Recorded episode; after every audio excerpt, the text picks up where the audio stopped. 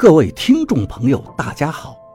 您现在收听的是长篇悬疑小说《夷陵轶事》，作者蛇从阁，演播老刘。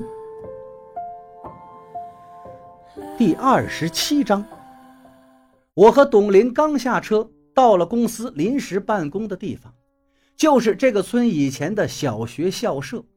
准备问施工经理在哪儿，新人报道，就听办公室的人说，经理去施工现场了，出了大麻烦。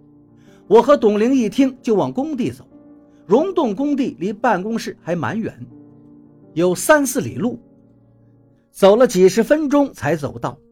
只见一群人围在溶洞入口前正在吵架，问了别人才知道，邻村的一个中年男子说是来找他弟弟。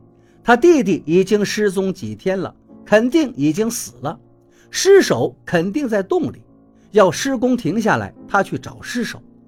施工停一天要损失多少钱呢？经理肯定不答应。那个中年男子和他的一群亲戚就和施工队的人吵了起来。我也凑着看热闹，问旁边的人：“为什么非要在洞里找尸首啊？”那个人很随意地说道：“我们这儿的人失踪了。”最后都是在这洞里找尸体的，有什么稀奇？最后经理扛不住了，答应给那个中年男人半天的时间进洞找尸体。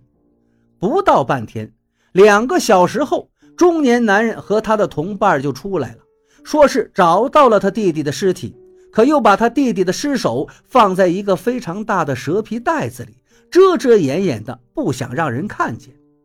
经理见事情过去了，就不再多事。马上安排恢复施工，一群人就乱哄哄的进了洞干活去了。我留意看了看那个装尸体的蛇皮口袋，心想：蛇皮口袋再怎么大，装个人的尸首也太夸张了吧？我翘着脑袋想了想，心里咯噔一下，果然有问题。那蛇皮袋子也不是很结实，尸体从袋子里伸出来了一部分，可是。伸出来的并不是有血有肉的肢体，而是一截白森森的骨头，一丁点肉都没有的骨头。就是因为骨头的尖利，把蛇皮袋子戳穿了，才伸出来的。我想到了王八交代给我的事情，要我帮他找什么骨头，和这个事情有没有什么联系呢？王八这狗日的！又没安什么好心，肯定是他知道什么事情却不告诉我。至于我怎么安顿下来，怎么和经理见面，经理又是怎么安排我的工作，这些事情我就统统跳过，不细说了。无关紧要的细节全部省略。总之，我就开始上班了，负责溶洞内的土建施工。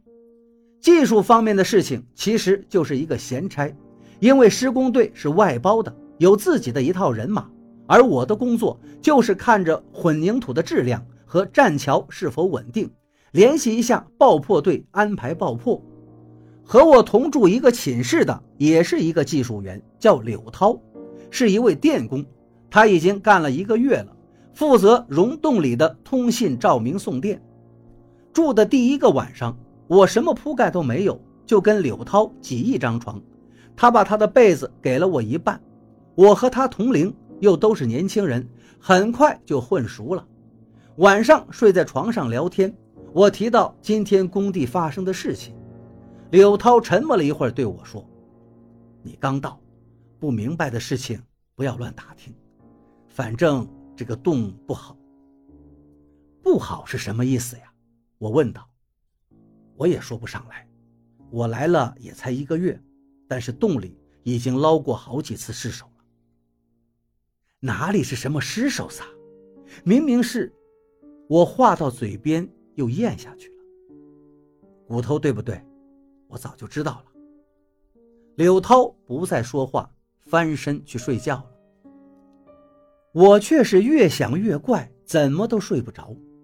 还好工作一切都很顺利，就是每天早上进洞，晚上才出来，整天不见天日，施工很紧张。午饭都在洞里吃，干活的小工很多都是当地人，知道这个洞本来叫喉咙洞，浙江老板来了，非要改名字，把名字换成山鬼洞。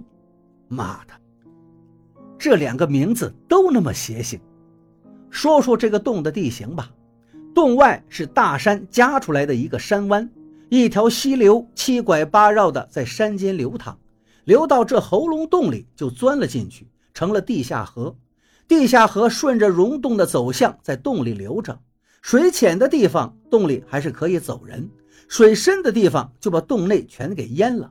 最后这小溪就从溶洞的另一端流了出去。就这么个溶洞被浙江人看中了，要开发，马上就投资，在有地面的地方填混凝土铺路，水深的地方架起长长的栈桥，跟着溶洞的方向走就罢了。我去的时候，进洞一两里的栈桥已经修得差不多了，工程已经施工到溶洞的中间部分，要打混凝土铺路。溶洞有的地方地势太矮。就要填炸药，把洞壁的上方炸开，让空间开阔一些。溶洞里的景色一般，宜昌是喀斯特地貌，类似的溶洞不知道有多少。开发出来的溶洞早就看腻了，我哪会在乎这些石钟乳和石笋？就是这溶洞刚开发，千百万年来也没几个人进来过。特别是我现在施工的地方，相当于一个很长的大厅。因为前面一节洞壁太矮，地下河到了这儿就把溶洞的空间全都占了。现在是炸了洞顶才架桥过来的。以前没架桥的时候，到这儿就是一道暗河，胆子再大、水性再好的人也不敢往里面潜水。每天就在洞里面看着这些人和砂浆，检测混凝土的质量，做试块。上了个把星期的班，我总觉得有些东西不对劲儿。我对空间的记忆力是比较强的，待了两天，一路上石壁上的钟乳石和石笋，我基本上都能够记住方位和形状。可是第三天，我就把方位给忘了，这是个怪事儿。我对自己的记忆力产生了怀疑，我就刻意去记石壁的形状和走向，一天下来就记得差不多了。可是第二天，我发现我自己。又记错了。